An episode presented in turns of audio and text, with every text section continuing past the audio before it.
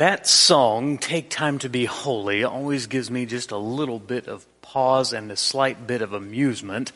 Not because the song is bad or the words are bad or anything like that, but because there's this line that says, Take time to be holy, the world rushes on. And then you look at the bottom and you see that that song was written somewhere in the 1890s. How fast was the world moving in the 1890s? A little bit strange, but I suppose it demonstrates that to some degree or another, human beings always have the same set of problems. They look a little bit different. Of course, back in the 1890s, there was uh, uh, some sense that they had that the world was rushing on. Of course, now in our age, uh, the world moves much, much faster, but we still struggle with the same things. Tonight we're going to talk about uh, the struggle that we talked about this morning, the, the struggle of your heart and mine. Uh, it's something that we we wish we could do something about, but we really don't have the power to do anything about because the heart is so desperately sick. So you're going to want to be in the book of Jeremiah tonight. We're going to study a little bit about Jeremiah and see that the more things change, the more things remain the same. We are in the book of Jeremiah We'll be in chapter 17, which is where our key text is. And uh, just a little bit of background information for those of you who maybe it's been a while since you've familiarized yourselves with the writings of Jeremiah. Obviously, Old Testament prophet. But one thing that's interesting about him is that we know more about him as a prophet than we do any other Old Testament prophet. Uh, first and foremost, he was a PK. Um, a prophet's kid is what that means. Uh, in our world, we might call that a preacher's kid, but he was born to a priest's family. He was called to a prophetic work when he was actually quite young. He was uh, saying, I am only a youth, I am only a young man. And uh, God said, No, pay attention. So uh, I realize our youth group section is a little bit smaller on Sunday nights, but there's a, a word in there for you from Jeremiah's life that you're never too young for God to call you and use you. Uh, another thing we know about Jeremiah, he was single. He was told not to marry, uh, probably because of the difficulty of his ministry. So, um, though marriage is important, we talk a lot about that uh, for single people. There is, a, there is always room at the table, uh, both in the Old Covenant and in the New Kingdom. Uh, third is he was fairly unpopular. We call Jeremiah the weeping prophet. Uh, he was beaten, he was put in prison, he was mistreated for uh, preaching the message that God gave him to preach. Uh, he was a well known guy. He prophesied under, by my count, five kings in the kingdom of Judah. Now, Israel had already been taken over, uh, destroyed by Assyria, but uh, uh, Judah was left alone, and there, the kings under his reign, or under uh, Jeremiah's reign, were Josiah, Jehoiakim, Jehoiachin, and Zedekiah. Um, and other prophets that were kind of his contemporaries, kind of his peers, were Nahum, Zephaniah, Habakkuk, Daniel, and Ezekiel. So he was known by the people, he was known by the kings, and he was known by fellow prophets.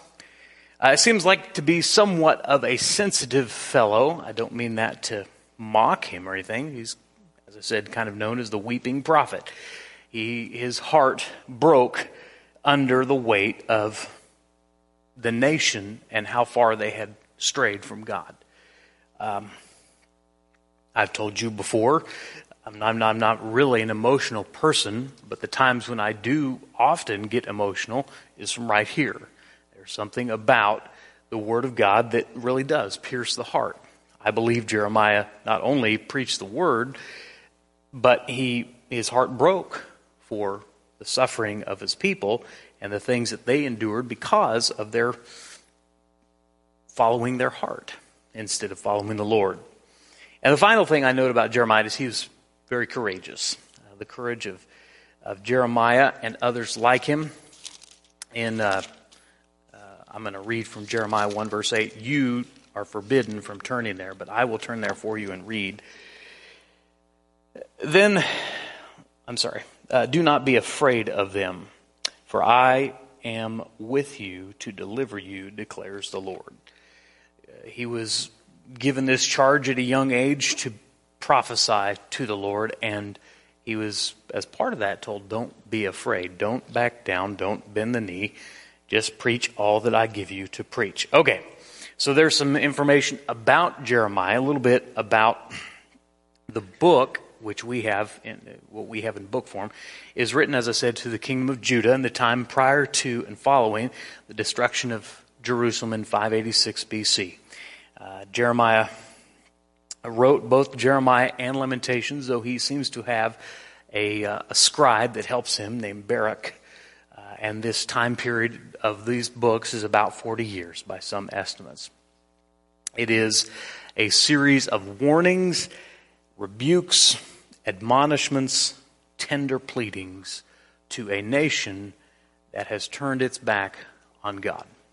I do not know how Jeremiah would be a relevant message in today's world, but there you go. God gave Judah a final warning of their impending judgment, uh, which we know ultimately would happen very soon. And he gave the, the people one more chance to repent, to turn back to the Lord.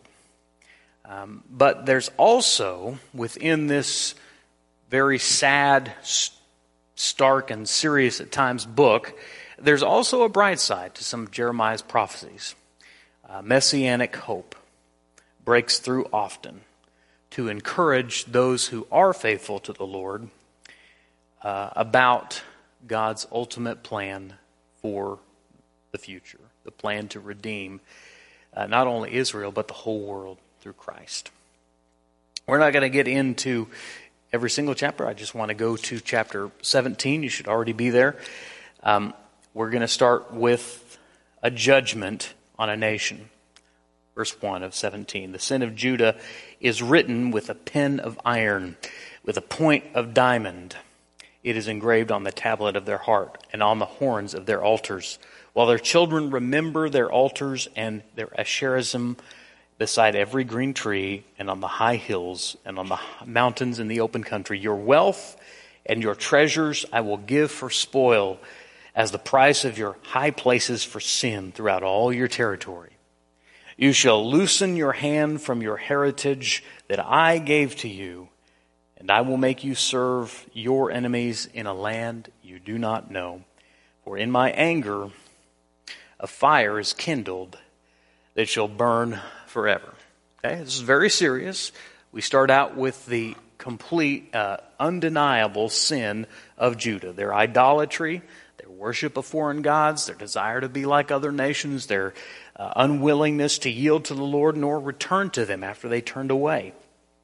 Uh, written with a pen of iron, uh, with a point of diamond, engraved on the tablet of their heart tells you how serious God is about these judgments. These are things that you can't just. Uh, I have certain types of pens that I like, certain writing style, and there I actually have a set of pens that are uh, a gel pen, but they're somewhat erasable. And the nice thing about that is I can write in the ink that I like, but if I make a mistake, it's like I can change it. Well, that's not the case here with Jeremiah's judgment. He says, Your sin is written in a pen of iron, and it's written with a point of diamond, and it's engraved upon your heart. These things you know you've done, I know you've done, and there's no fooling anyone. Your sin has, even worse than affecting you, it's impacting your children, it's impacting the next generation. Uh, the, their children remember their altars and their asherim beside every green tree and on the high hills and the mountains of the open country. And this was something that not only was their idolatry impacting them, but it was now what their children were watching and seeing happening.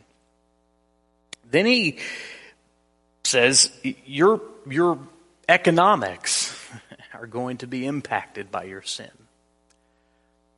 you're going to have some times when uh, all of the wealth and abundance that you're used to, all the treasure there within the temple, all the uh, treasure that comes from the blessing of God when you're obedient to the Lord, all that's going to be affected, impacted.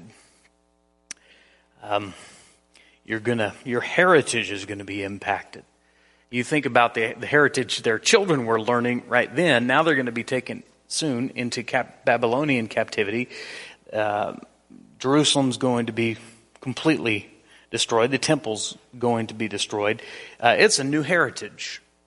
Hard for us to even imagine, but um, um, you, it, it, it, would it would be as if, like a, country, say like ours, that had invaders coming across the, the border, and, and maybe maybe perhaps they did something terrible, and in a, a terrible thing, they they razed the building here at Northside. We could no longer meet in the ways that we were used to meeting. We had to meet outside or separate into homes or something else. And, and, and because of the impact of the economics to our society, we wouldn't be able to rebuild and, and it would be it would be a new heritage for our children. We'd talk about the old ways.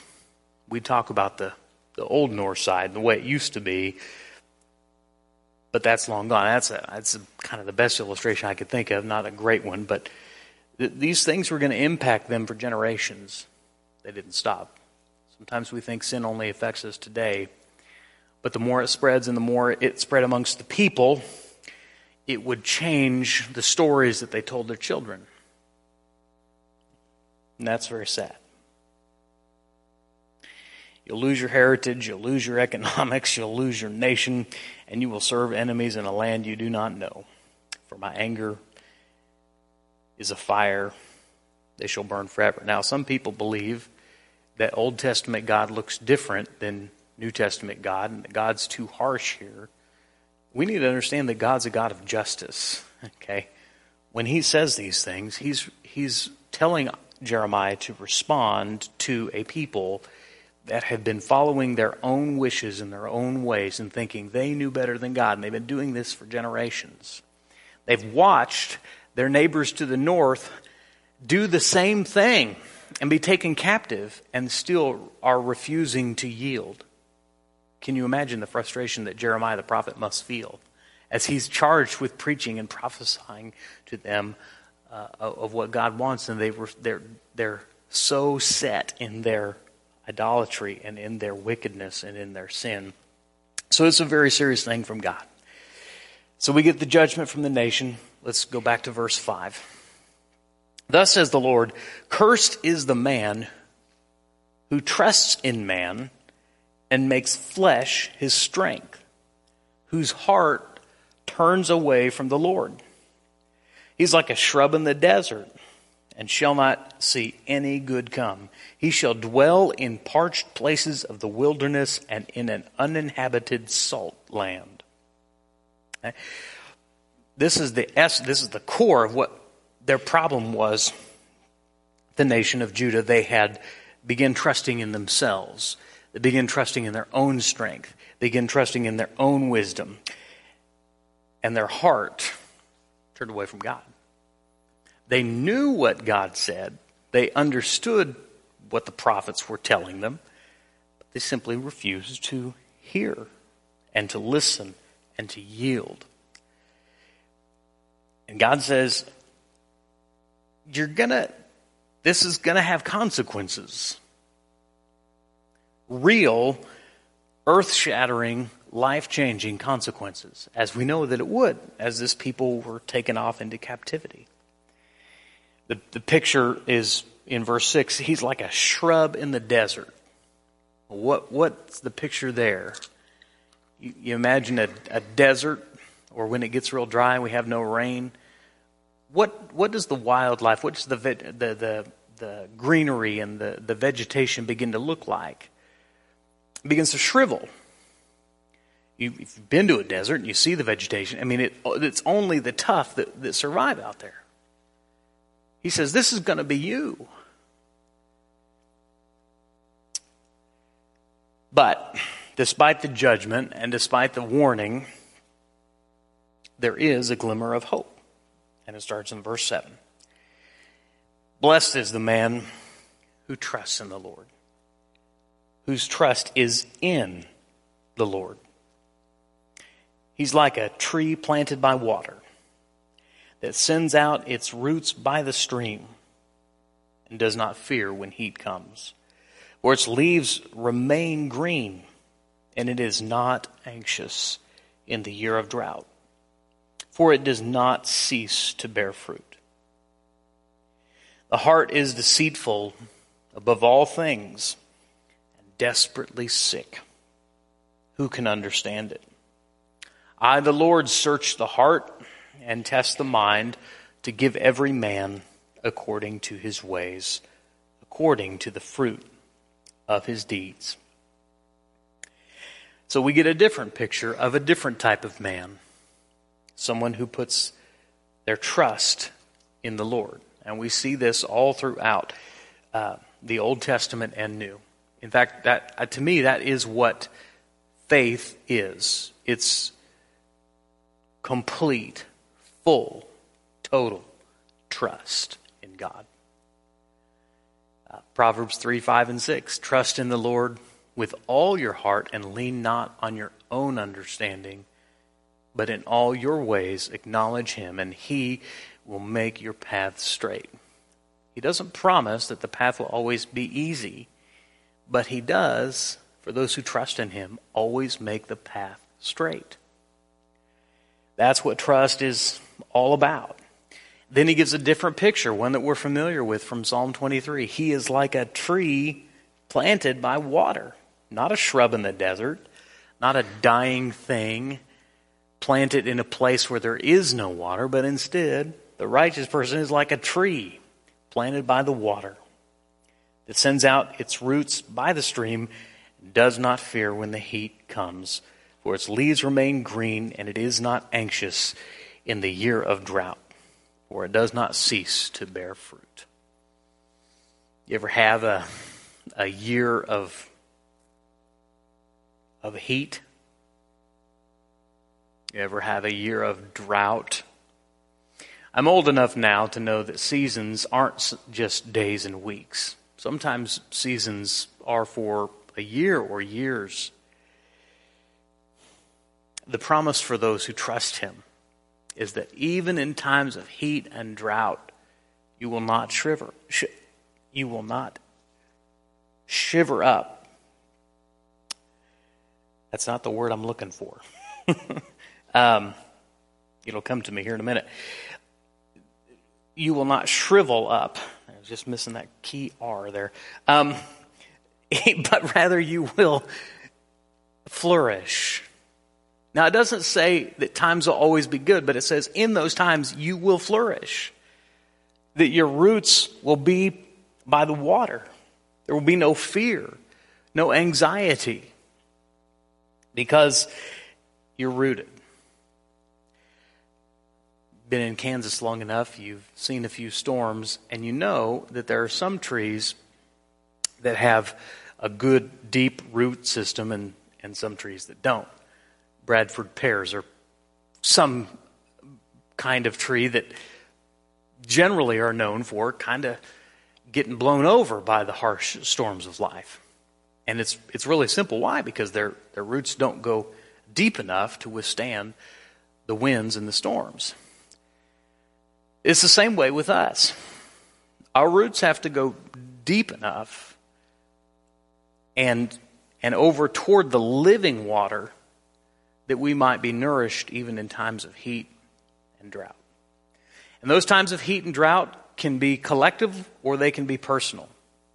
So we get to decide where we're going to plant our roots.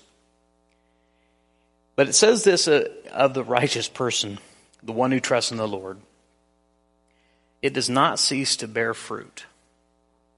Even if all of the trees are experiencing drought and heat, The one who trusts in the Lord continues to bear fruit. What does that mean? Well, I think bearing fruit can be a lot of different things, so we can't really nail it down to one thing. But the point is, there's still life and growth, and people live under the shade of those trees, even in times of drought. They still enjoy the fruit of those trees, even in times of heat. Then he says, verse 9, the heart is deceitful, deceitful above all things, desperately sick. Who can understand it? I asked this morning how many of you have done something so unexplainably stupid, uh, something irredeemably selfish, something completely ungodly, and ask yourself, what was I thinking? You see that in church work, you think, what were they thinking? Why? I don't understand it. And Jeremiah would say, yes, that's, that's kind of the way it is with the human heart. Because it's deceitful, it's capable of being deceived, and it's desperately sick. And so that's why you can't understand your own heart, let alone anyone else's. The next time you see someone do something or hear about someone do something that's com- like completely out of left field and, and, and clearly and obviously wrong and something that God would be completely displeased with, you should remember the human heart is desperately sick. There is one, however, who can and does understand it, even better than we understand our own hearts, and that's verse 10. I, the Lord, search the heart and test the mind to give every man according to his ways, according to the fruit of his deeds. In my view, the problem is that Judah had not learned from Israel's destruction. They seemed intent on repeating their mistakes. How often do you think of the Roman Empire? I don't know if you do, but recently it's kind of been something of interest to me. I'm reading on it. I'm doing a little, following a few YouTube rabbit holes. Um, it's it's eerily scary how similar our paths are as a nation. And yet, as a nation, we seem intent at times on repeating their mistakes. That tells you something. There, there's something within the programming. There's something within the, not the DNA, but there's something within the human heart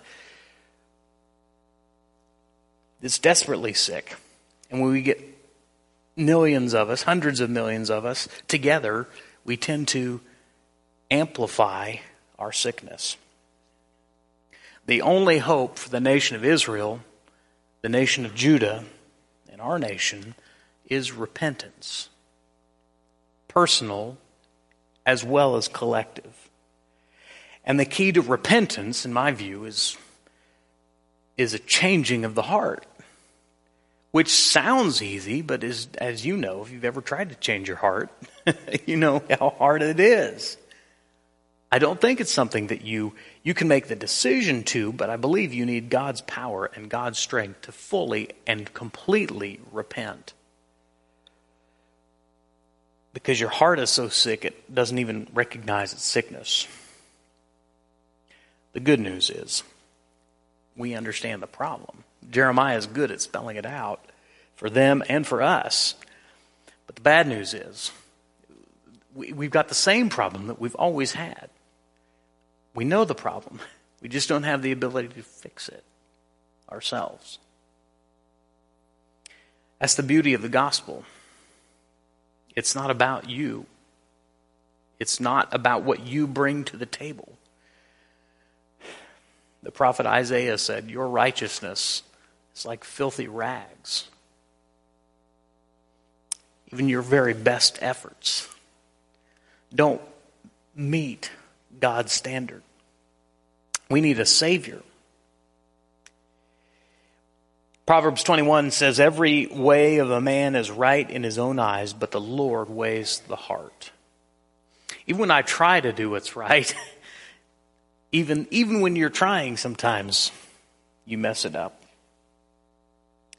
As we said this morning, Jesus said, Out of the heart come evil thoughts, murder, adultery, sexual immorality, theft, false witness, slander. How many of us are guilty of those things? Especially by Jesus' standard, who said, you know, that things like murder, it's not just about physically killing someone, it's about your attitude toward your brother in your heart and in your mind. And things like sexual immorality and adultery is not, not about f- committing physical acts. It starts long before that when, it, when you had these thoughts within your heart or you allowed them within your heart. Theft and false witness and slander, all of it, all of it starts with a wicked and sinful and sick heart. The good news is we are not the answer. Jesus is the only remedy, at least that I know of. I mean, I could give you a list of good things you should do, but that won't fix your heart. The heart is never fixed until it's put into the hands of the one who made it. Read Psalm 51. If you're following along, um, Psalm 51.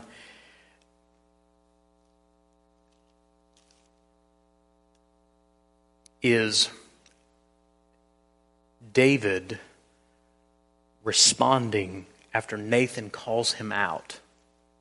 And he finally comes to his senses, so to speak. He finally realizes the depth of his sin. And it, it, it, was against Uriah, and it was against Bathsheba, and, and it was against their families, and it was against his own families, and it was against his own body. But, but against even worse than all of those things is that his sin was against God. And so Psalm 51 is a psalm of repentance. And, and you look at it and you read it, and it's David talking to God it's not David making excuses to God. It's David laying himself out and saying, God, I can't even fix my own mess. He says, the whole psalm is good, but I'm going to focus on verse 10. Create in me a clean heart, O God. Renew a right spirit within me. He, you look through the whole psalm, he says, Have mercy. He says, Wash me. He says, Cleanse me. Uh, he, he, he asks God, there's all of these uh, verbs, but, but primarily, what he's asking God to do is to create and to give him a new heart and a right spirit. David was exactly right.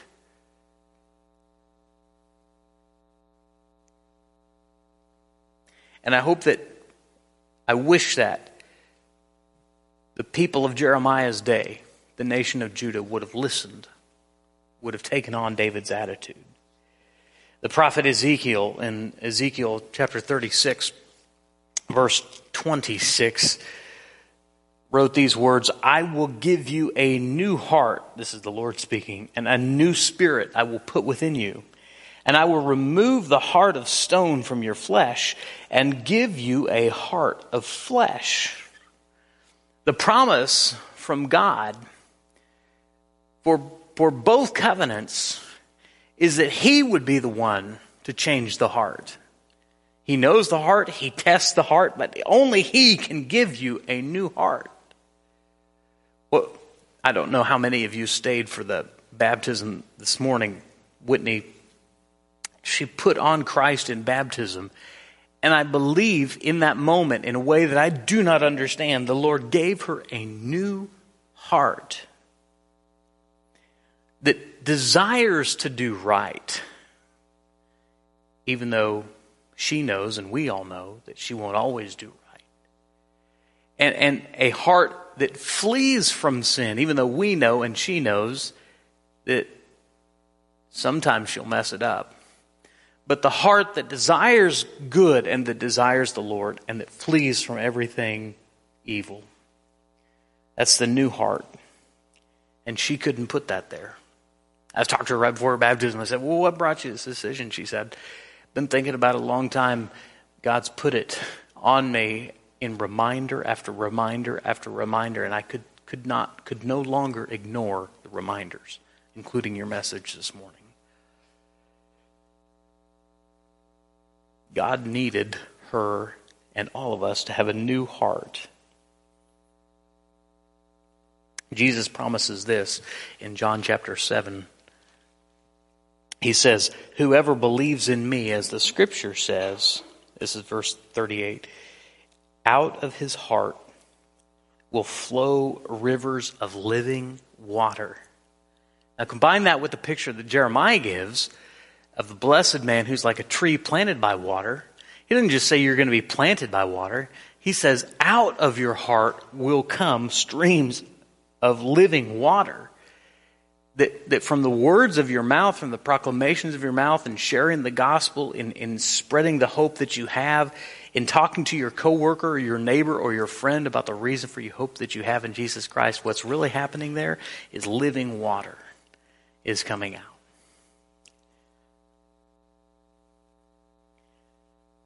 And so, if Jesus is the only remedy, which we know, uh, and He's the only one who can give us, create a new heart, and give us a new heart and a new spirit, and He's the only one that can change completely a human being from the inside out.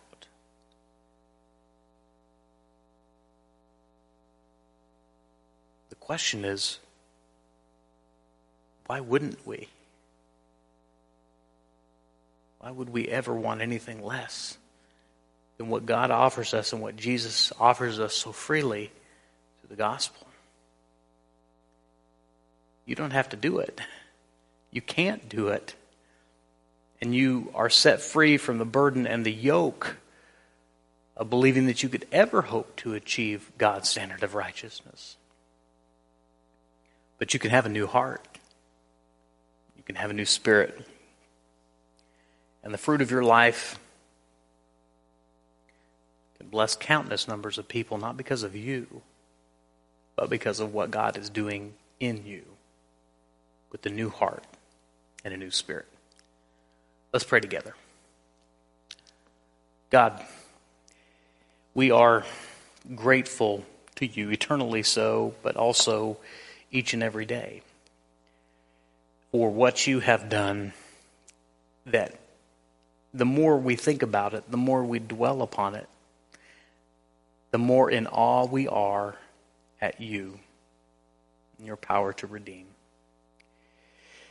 Lord, to hear Jeremiah's message is a hard one to hear because it's convicting. We don't often respond to sin and evil as we should we do things that displease you and that break your heart.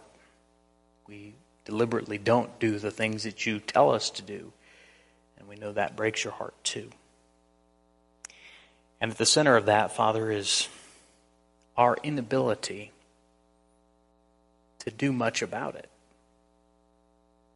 We're grateful that you have done all throughout Scripture, that you tried to do for your people what they could not do and though, even though they did not respond, you continued by sending your son to do what we could never do, to, to live perfectly, to die righteously, to atone for and pay for fully and forever our sin on the cross.